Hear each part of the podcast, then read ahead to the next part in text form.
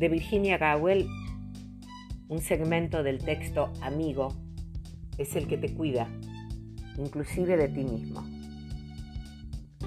Por más autosuficientes o solitarios que seamos, todos necesitamos ser cuidados. Y si hacemos lo necesario en nuestra vida, quizá logremos cultivar vínculos con gente que son como cajas fuertes. Su modo de cuidarnos es guardar con atenta vigilancia lo mejor de nosotros mismos.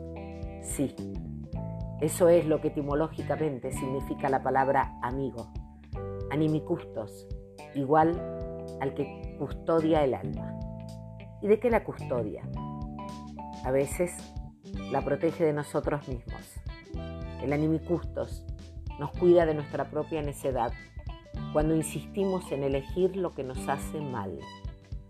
Nos cuida de nuestra soberbia cuando el ego nos enreda en sus trampas.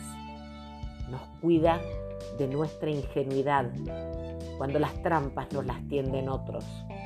Nos cuida de nuestra propia estupidez cuando saboteamos lo que sustenta el sentido de nuestra vida.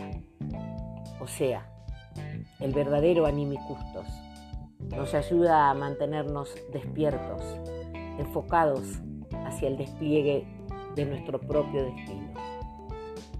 ¿Qué es lo que sostiene este tipo especial de amor leal y fidedigno? Lo sepan o no, quienes lo vivencian están apoyados en una reminiscencia, un lejano recuerdo de que todos somos uno, como lo dicen las antiguas tradiciones de sabiduría.